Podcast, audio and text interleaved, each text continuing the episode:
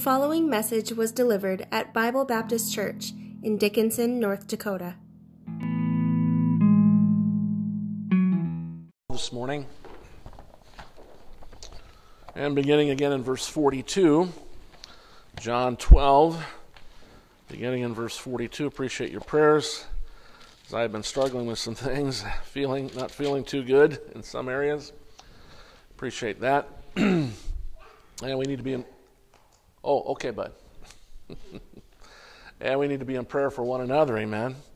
John twelve, and uh, let's begin in verse forty-two again. Nevertheless, among the chief rulers also many believed on him, but because of the Pharisees they did not confess him, lest they should be put out of the synagogue. For they loved the praise of men more than the praise of God. And we're going to finish up this subject this morning, confession and salvation, confession and salvation. Let's pray.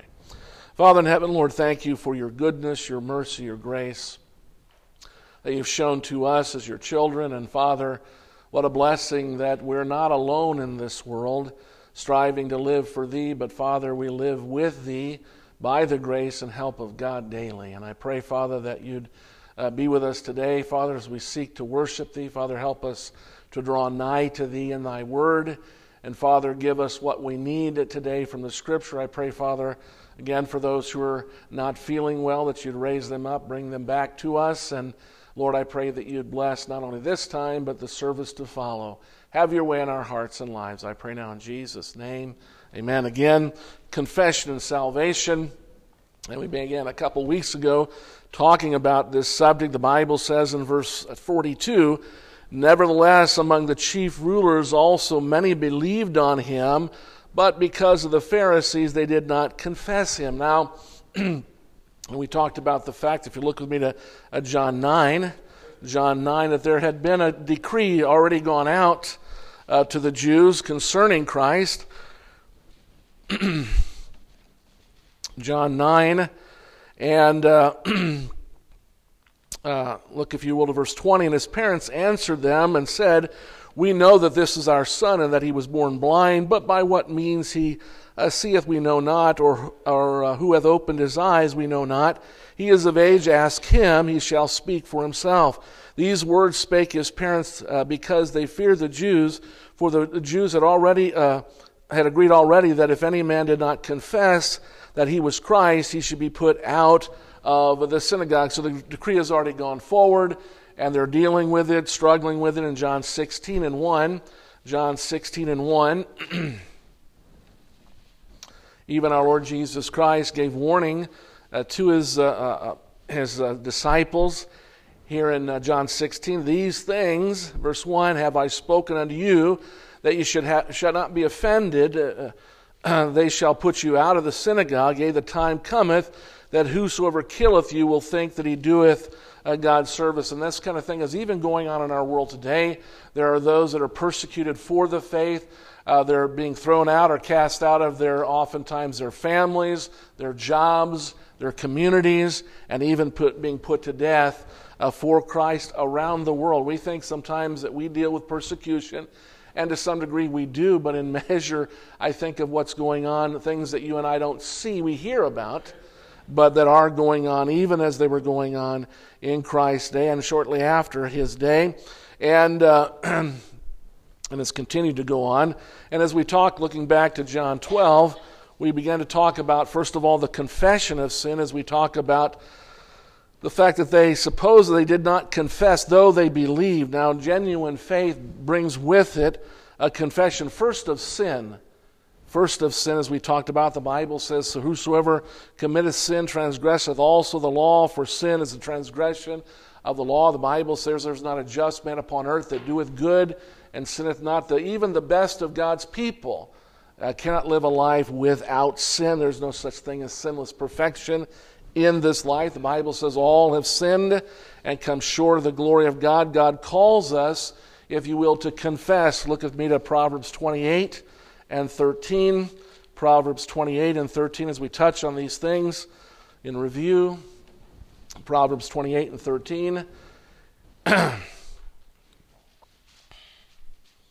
the Lord says, he that covereth his sin shall not prosper, but whoso confesseth and forsaketh them shall have mercy. So we see that God is for confession. And when he speaks of uh, confessing, he's talking about confession has with it the, the element of faith, in that we believe that we need to confess because we believe what God has said, that the fact is that we have sinned against God, and repentance is a, is a, a state of the mind and heart that God has brought us to, sh- having shown us our sin, our need of Christ, and by faith and repentance we turn from our sin to Christ and uh, confess Him, choose Him, call upon Him as our Lord and a Savior. If you will, look with me to Luke eighteen. Luke eighteen, the Lord gave a parable, as He said, unto certain which trusted themselves that they were righteous and despised others. Luke eighteen and nine, the Bible says, and He spake this parable unto certain which trusted in themselves that they were righteous and despised others. Two men went to the temple to pray, the one a Pharisee and the other a publican.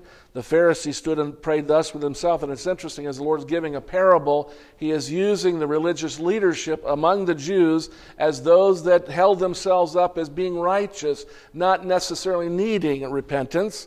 And uh, yet uh, he pray, uh, stood and prayed thus with himself, God, I thank Thee that I am not as other men are, extortioners, unjust, adulterers, or even as this publican. He says here, I fast twice in the week, I give tithes of all that I possess. He, he, he's praying to God about himself. Now, you know, so do people pray that way? Probably. The Lord would not have given us a parable with this kind of thing if it was not going on. They have this attitude and this spirit. And verse thirteen, and the publican standing afar off would not lift up so much as his eyes into heaven, but smote upon his breast, saying, God, be merciful to me, a sinner. I tell you, this man went down to his house justified rather than the other. For everyone that exalteth himself shall be abased, and he that humbleth himself shall be exalted. What a humbling thing for many of the Jews, particularly in leadership, to admit to themselves, and even openly, that they were sinners in need of a Savior, and that this Jesus, the Christ, is the Christ, the Savior of the world. And, and you know what, folks? They wanted to bypass the fact that Christ first had to come and be the Lamb of God which taketh away the sin of the world. Then we talked about the confession of faith in our Lord Jesus Christ. Here again, looking back to uh, John twelve, John twelve, and verse forty-three, nevertheless, among the chief rulers also many believed on Him, but because of the Pharisees they did not uh, con- uh, confess Him. Now we're talking about the rulers of the Jews, and what a what a thing that at least it says they believed on Him. Does that mean they believed the saving of their souls? Or do they believe, as many do? Many people believe right things about the Lord. Many, many people have many right opinions about God, but having right opinions and having right knowledge of God doesn't mean you're saved. There's a point in time where God has to show you uh, that these things apply to you personally. You are personally a sinner in need of a Savior, and that Christ is the Lord and Savior. You need to believe on Him with all your heart. Amen? If you will, in uh, John ten, and verse eight, John, excuse me, Romans ten and verse eight. Romans ten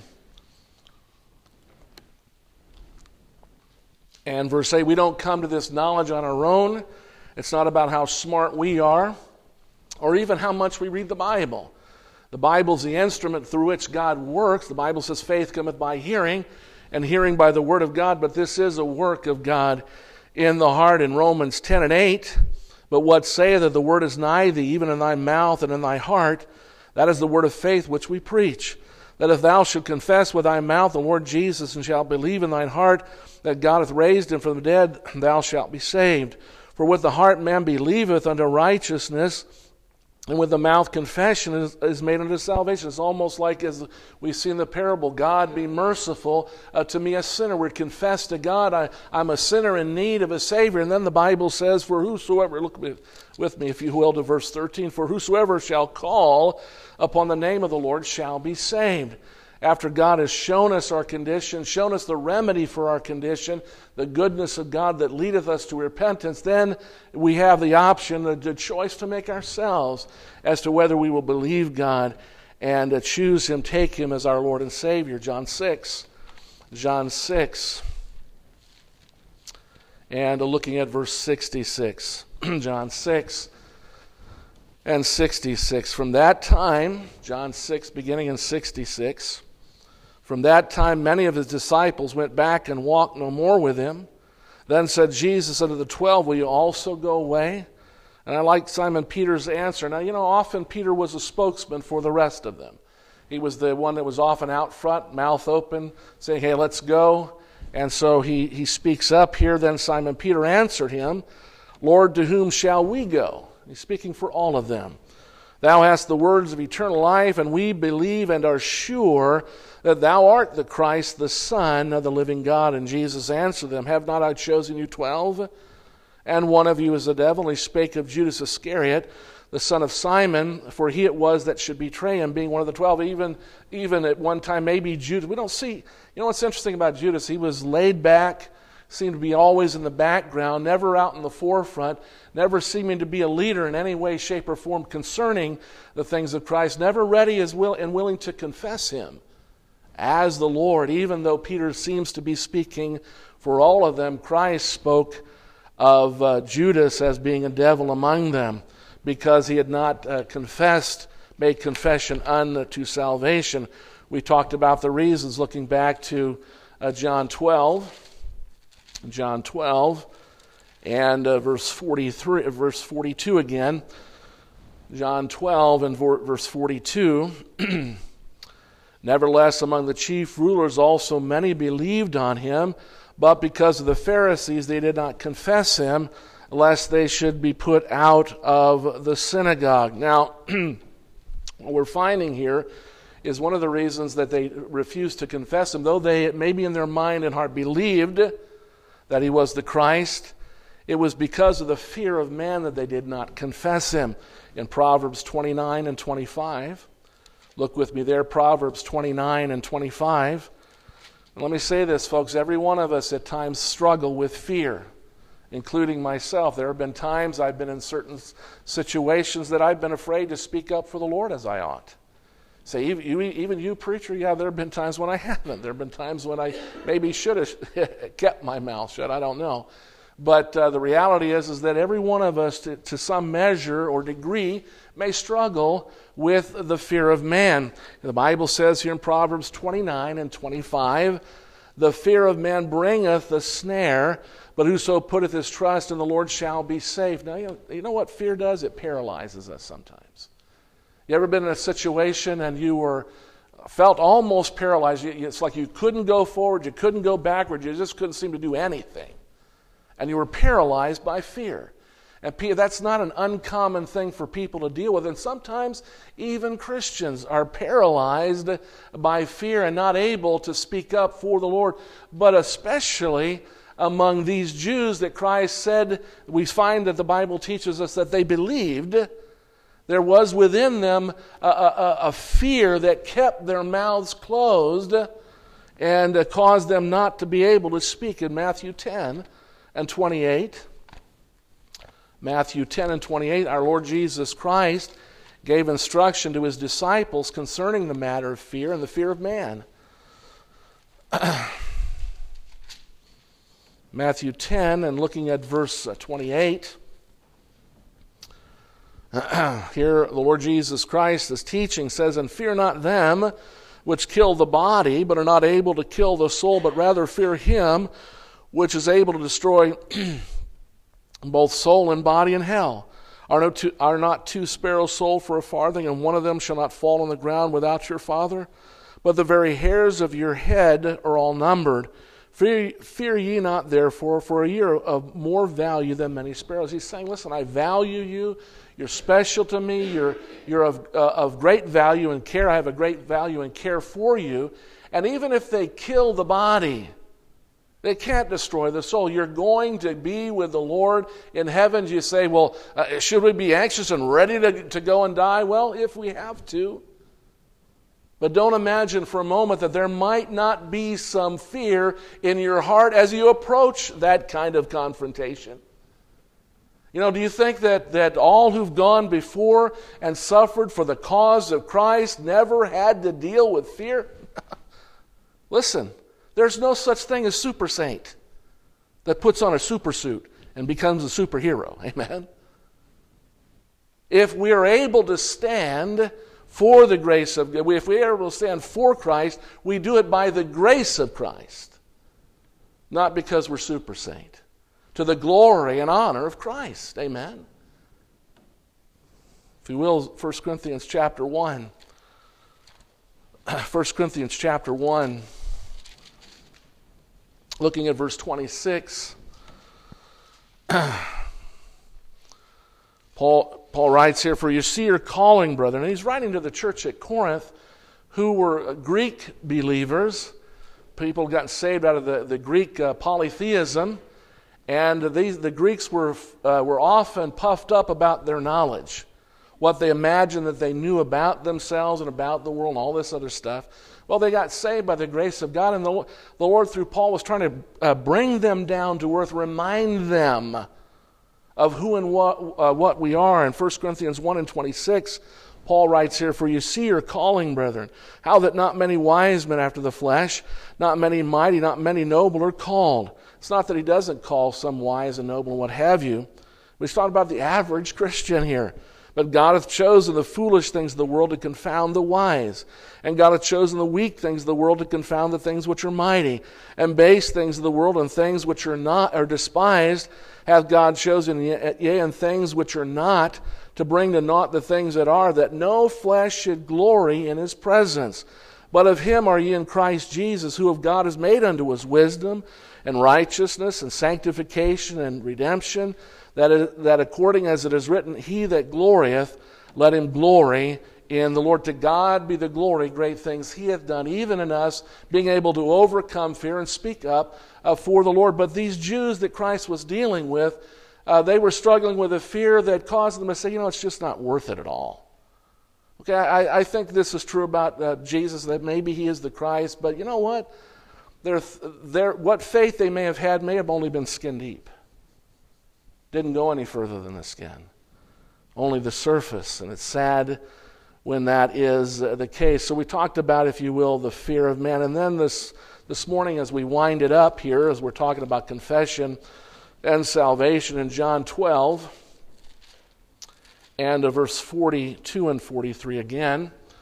John twelve, verses forty-two and forty-three. "Nevertheless, among the chief rulers also many believed on him, but because of the Pharisees they did not confess him, lest they should be put out of the synagogue." And before we read that passage, the next passage, look with me to John seven and forty-three. John seven and forty-three.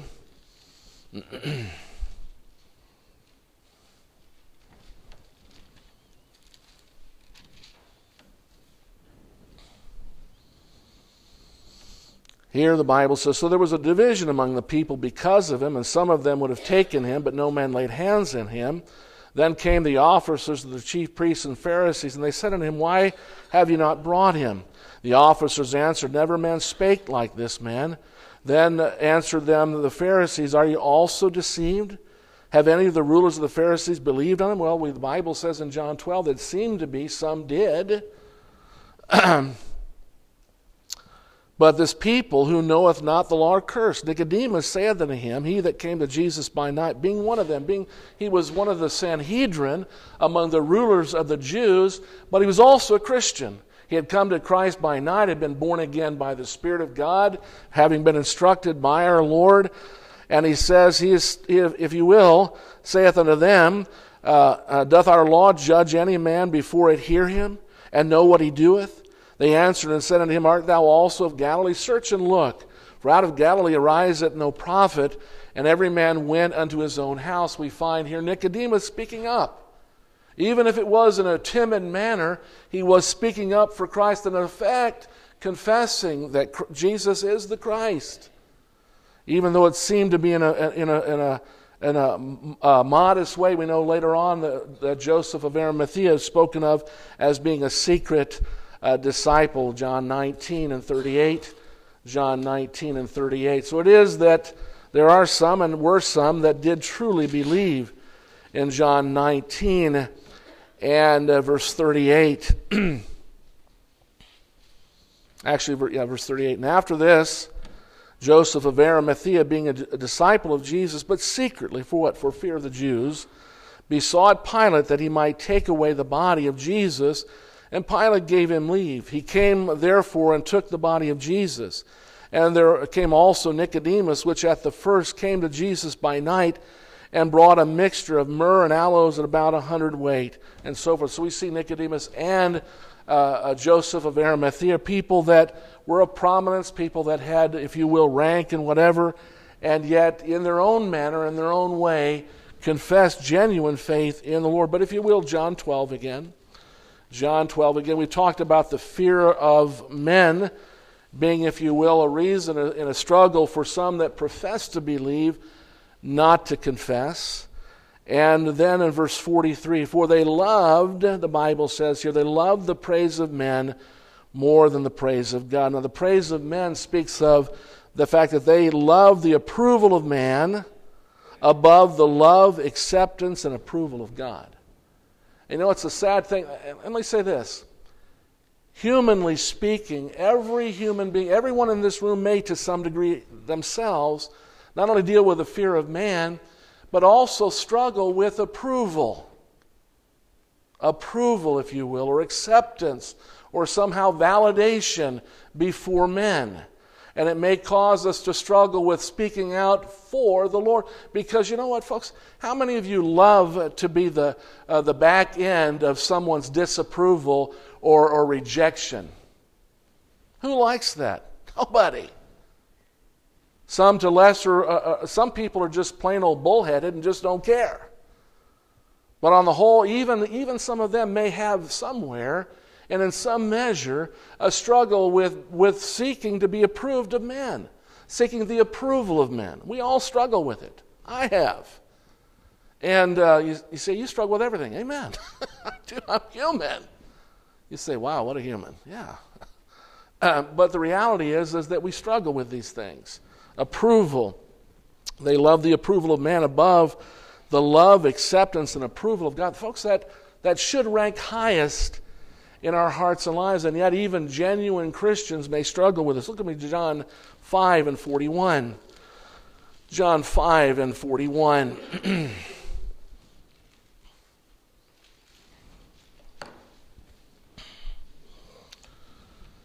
Here Christ said this, I receive not honor from men, but I know you that ye have not the love of God in you.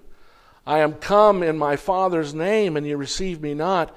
If another shall come in his own name, him you will receive. How can ye believe which receive honor one of another, and seek not the honor that cometh from God only? Now he's addressing their faith and maybe even a profession of their believing and, and believing in God as God is their Father. Remember, the ones that often he struggled with and found himself in confrontation with was religious leadership among the Jews. And it's sad to say that uh, many of the Jews were following that leadership to their own destruction. And folks, because of the praise of men, they sought to follow men as opposed to God. Look at me to Romans chapter one, beginning in verse sixteen.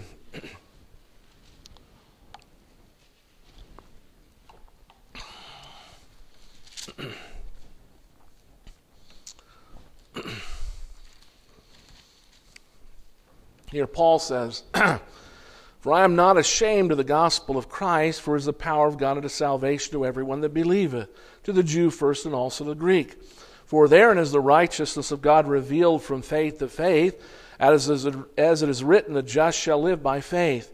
For the wrath of God is revealed from heaven against all ungodliness and unrighteousness of men, who hold the truth in unrighteousness, because that which may be known of God is manifest in them, for God hath showed it unto them. For the invisible things of him from the creation of the world are clearly seen, being understood by the things that are made, even his eternal power and Godhead, so that they are without excuse. The Bible says, the heavens declare the glory of God, and the firmament showeth his handiwork. Folks, God is a witness of himself in the creation of the world, in the world itself, and then in the Scripture, and by the Spirit of God. And he's addressing that. And uh, then, if you will, so that they are without excuse, verse twenty-one.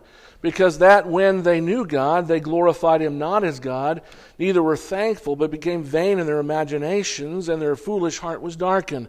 Professing themselves to be wise, they became fools, and changed the glory of, uh, of the uncorruptible God into an image made like unto corrupt, corruptible man, and to birds, and to four-footed beasts, and creeping things. He's talking about their idolatry.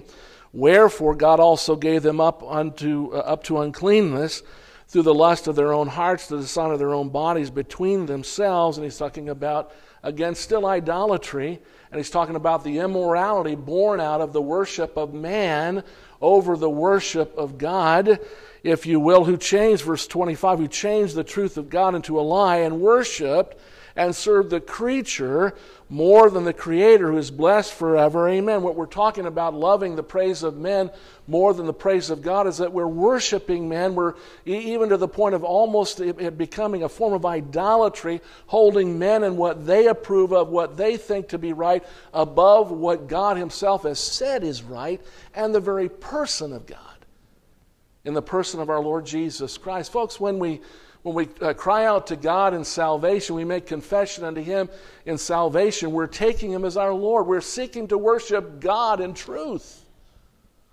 Amen. And not uh, follow idolatry. Sometimes we make uh, we make men and their approval, if we, we make them, if we're not careful, we make them an idol in our lives. You know, folks, we should never do something simply Uh, because a man says to. Now, be sure of this. It's important that we follow what God has said. These are not the words of men. And if a man stands in a pulpit and says, listen, this is what God says, ultimately our goal is to follow the Lord. Paul said, uh, be ye followers of me, even as I am also of Christ. If the, if the preacher's not following Christ, then don't follow him, because he's probably not following the Word of God. But if he is, seek to follow him. And you know, you can say, but, but he's not perfect. Neither are you. None of us are perfect. But if we're striving with all of our heart to do the best we can to follow the Lord, then follow those who follow him. But be careful. But be careful of the idolatry of be, be, uh, getting to a place where we worship men and their approval above worshiping God and his approval, his love, and his acceptance. Sometimes, if preachers aren't careful, we make what we think, we make our person a subject or an object of worship, and we, and we draw worship and attention away from the Lord. And that should never be. We should always and altogether, even myself, worship the Lord, seek for his praise, his approval, his acceptance, his love. Amen? You know, men are fickle, and men fail. But God is always the same, and he never fails us. Matthew six and twenty-four.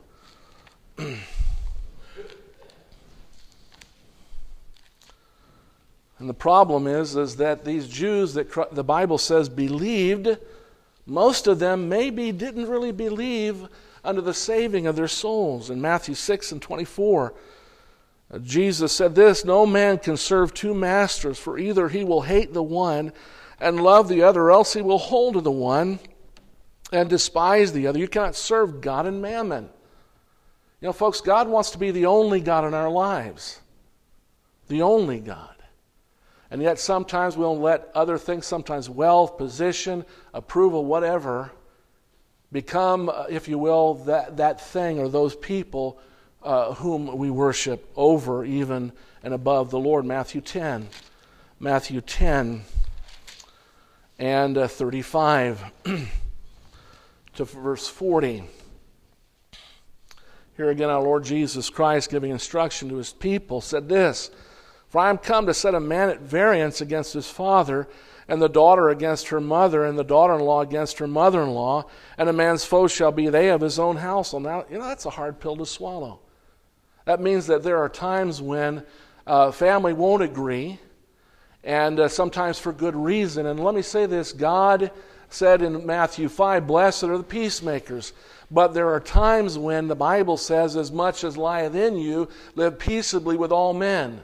Sometimes we can't live peaceably, even sometimes with those that profess to know the Lord.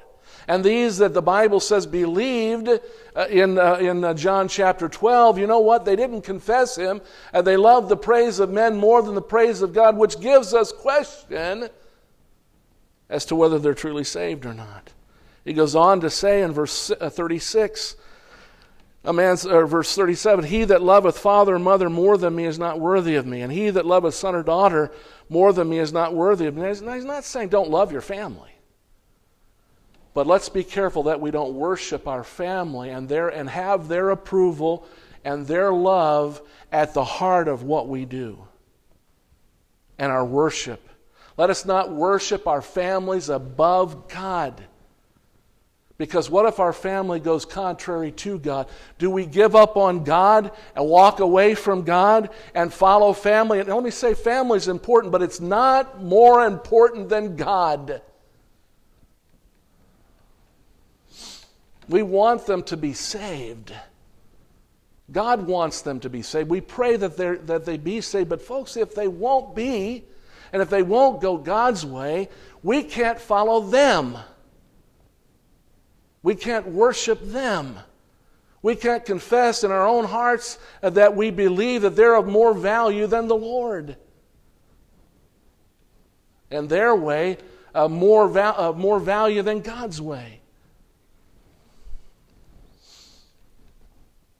Second Timothy three. Second Timothy three and verse one.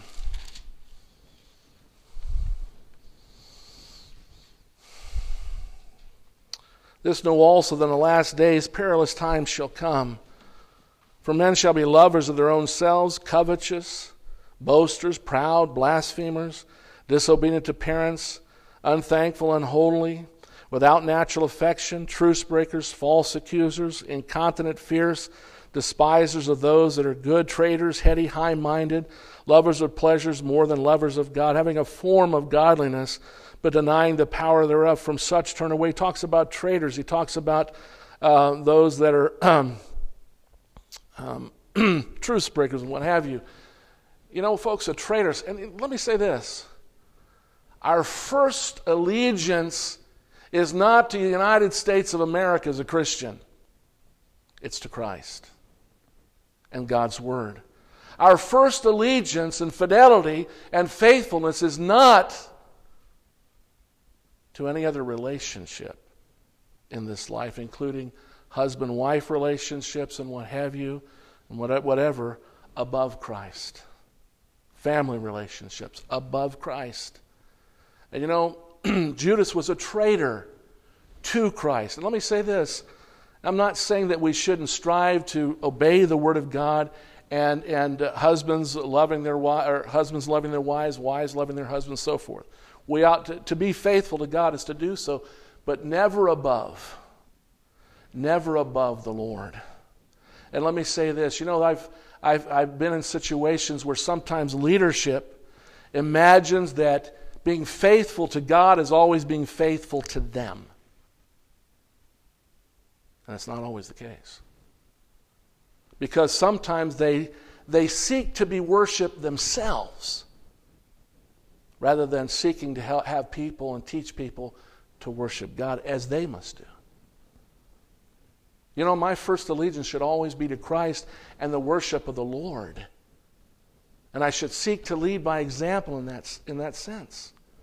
Never worship a man or anyone above God. Your first fidelity, if you will, or faithfulness is to the Lord.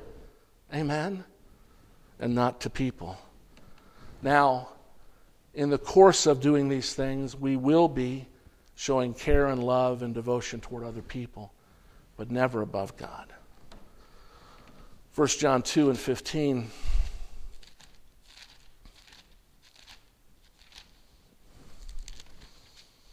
The Bible says, love not the world, neither the things that are in the world. If any man love the world, the love of the Father is not in him. For all that is in the world, the lust of the flesh, the lust of the eyes, and the pride of life is not of the Father. And the world passeth away, and, and the lust thereof, but he that doeth the will of God abideth ever. And he talks about the pride of life. And this is where we, we, we get into the problem these folks are really dealing with. Sometimes it's an issue of pride. And the fact that they themselves want to be worshipped. They themselves, remembering that uh, the Jews delivered Christ to be crucified for envy. Amen? For envy, because suddenly the crowd, the crowds were not following them, and they were, they were following this carpenter's son, the son of Mary and Joseph, or at least they believed him to be the son of Joseph. There was pride going on. The Bible says pride causeth contention. Matthew six and one. Matthew six and one. And the pride, if not checked by God, leads to hypocrisy. In Matthew six and one,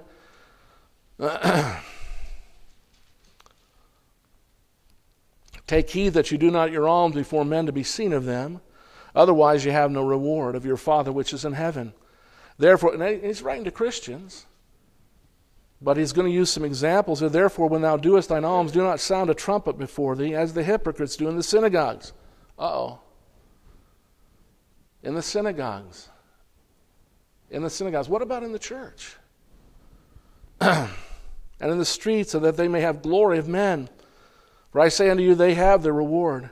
But when thou doest thine alms, let not thy left hand know what thy right hand doeth, that thine alms may be in secret. Thy Father which seeth in secret himself shall reward thee openly. And when thou prayest, thou shalt not be as the hypocrites are, for they love to pray standing in the synagogues and in the corners of the streets, that they may be seen of men. Verily I say unto you, they have their reward.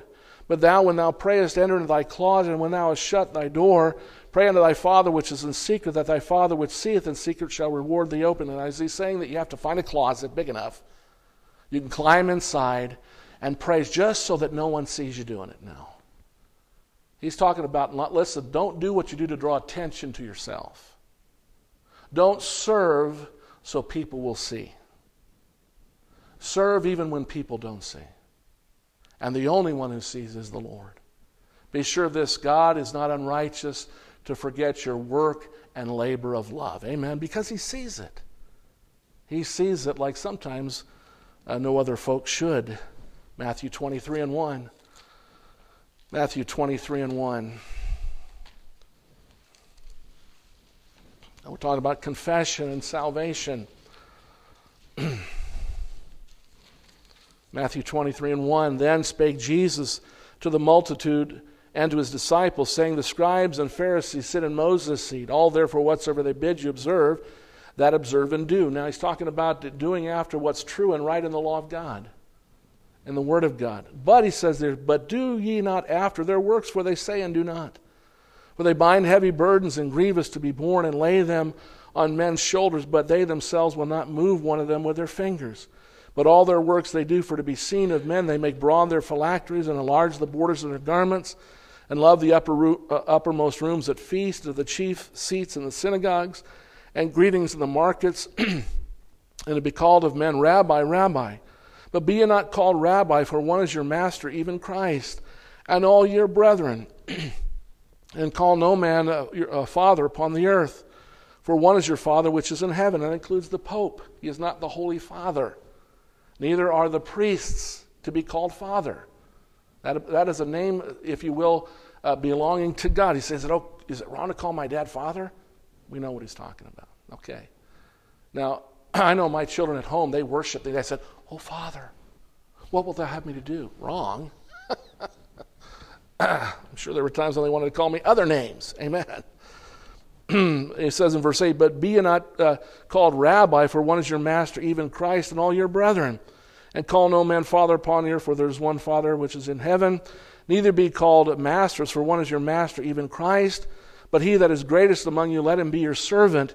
And whosoever shall, be exu- whosoever shall exalt himself shall be abased, and he that humbleth himself shall be exalted. The problem that Jesus dealt with with the Jews is that they found it too humbling. Well, you know, I, I believe that maybe this Jesus is the Christ. But they didn't believe it with their heart. They believed it with their head, convinced there rather than the other. And Luke sixteen, verses fourteen and fifteen. Luke sixteen, verses fourteen and fifteen. Here the Bible says, and the Pharisees also, who were covetous, heard all these things, and they derided him. And he said unto them, Ye are they which justify yourselves before men, but God knoweth your hearts. For that which is highly esteemed among men is an abomination in the sight of God.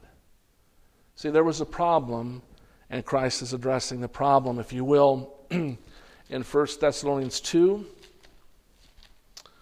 First Thessalonians chapter two.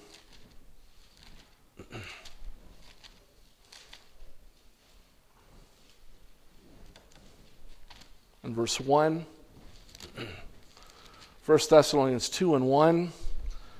Here Paul writes, For yourselves, brethren, know our entrance in unto you, that it was not in vain. But even after that ye had suffered before, and were shamefully entreated, as you know, at Philippi, we were bold in our God to speak unto you the gospel of God with much contention. For our, our exhortation was not of deceit, nor of uncleanness, nor in guile, but as we were allowed of God to be put in trust with the gospel, even so we speak not as pleasing men, but God which trieth our heart. For neither at any time use we flattering words, as you know, nor cloak of covetousness, God is witness, nor of men sought we glory, neither of you nor yet of others, when we might have been burdensome as the apostles of Christ. He's, he's dealing with, if you will, the idea that um, they were not striving to please men, but rather Uh, to please the Lord, and they didn't seek the glory of men. And sometimes uh, when you when you try to do the right thing, you clash with the approval of men, if you will. uh, Luke nineteen and twelve, Luke nineteen and twelve.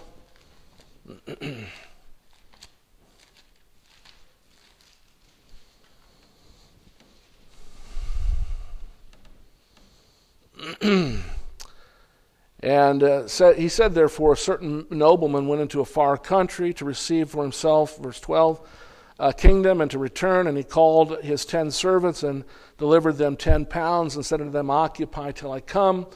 Uh, but his citizens hated him and sent a messenger after him, saying, We will not have this man to reign over us. And it came to pass that when he was returned, having received the kingdom, then Uh, he commanded these servants to be called unto him, and to whom he had given the money, that he might know how much every man had gained by trading. Then came the first, saying, Lord, thy pound hath gained ten pounds. And he said unto them, Well, thou good and, and uh, thou good servant, because thou hast been faithful in a few, very little, uh, have thou authority over ten. So he's talking about, the, if you will, the appraise and approval of God. And let me say say something, folks. When we stand before the Lord, it's going to matter. It's going to matter then, and it needs to matter now. Second Corinthians ten and verse seventeen. Second Corinthians ten, verses seventeen and eighteen. Second Corinthians ten, seventeen and eighteen. The Bible says, But he that glorieth, let him glory in the Lord. For not he that commendeth himself is approved, but whom the Lord commendeth. Amen. You know, we need to seek the, the commendation, approval, acceptance of God above that of men. Listen, let us not worship men, let it, but let us worship, if you will, the Lord. And let's pray, and then we'll uh, uh, start our second service shortly.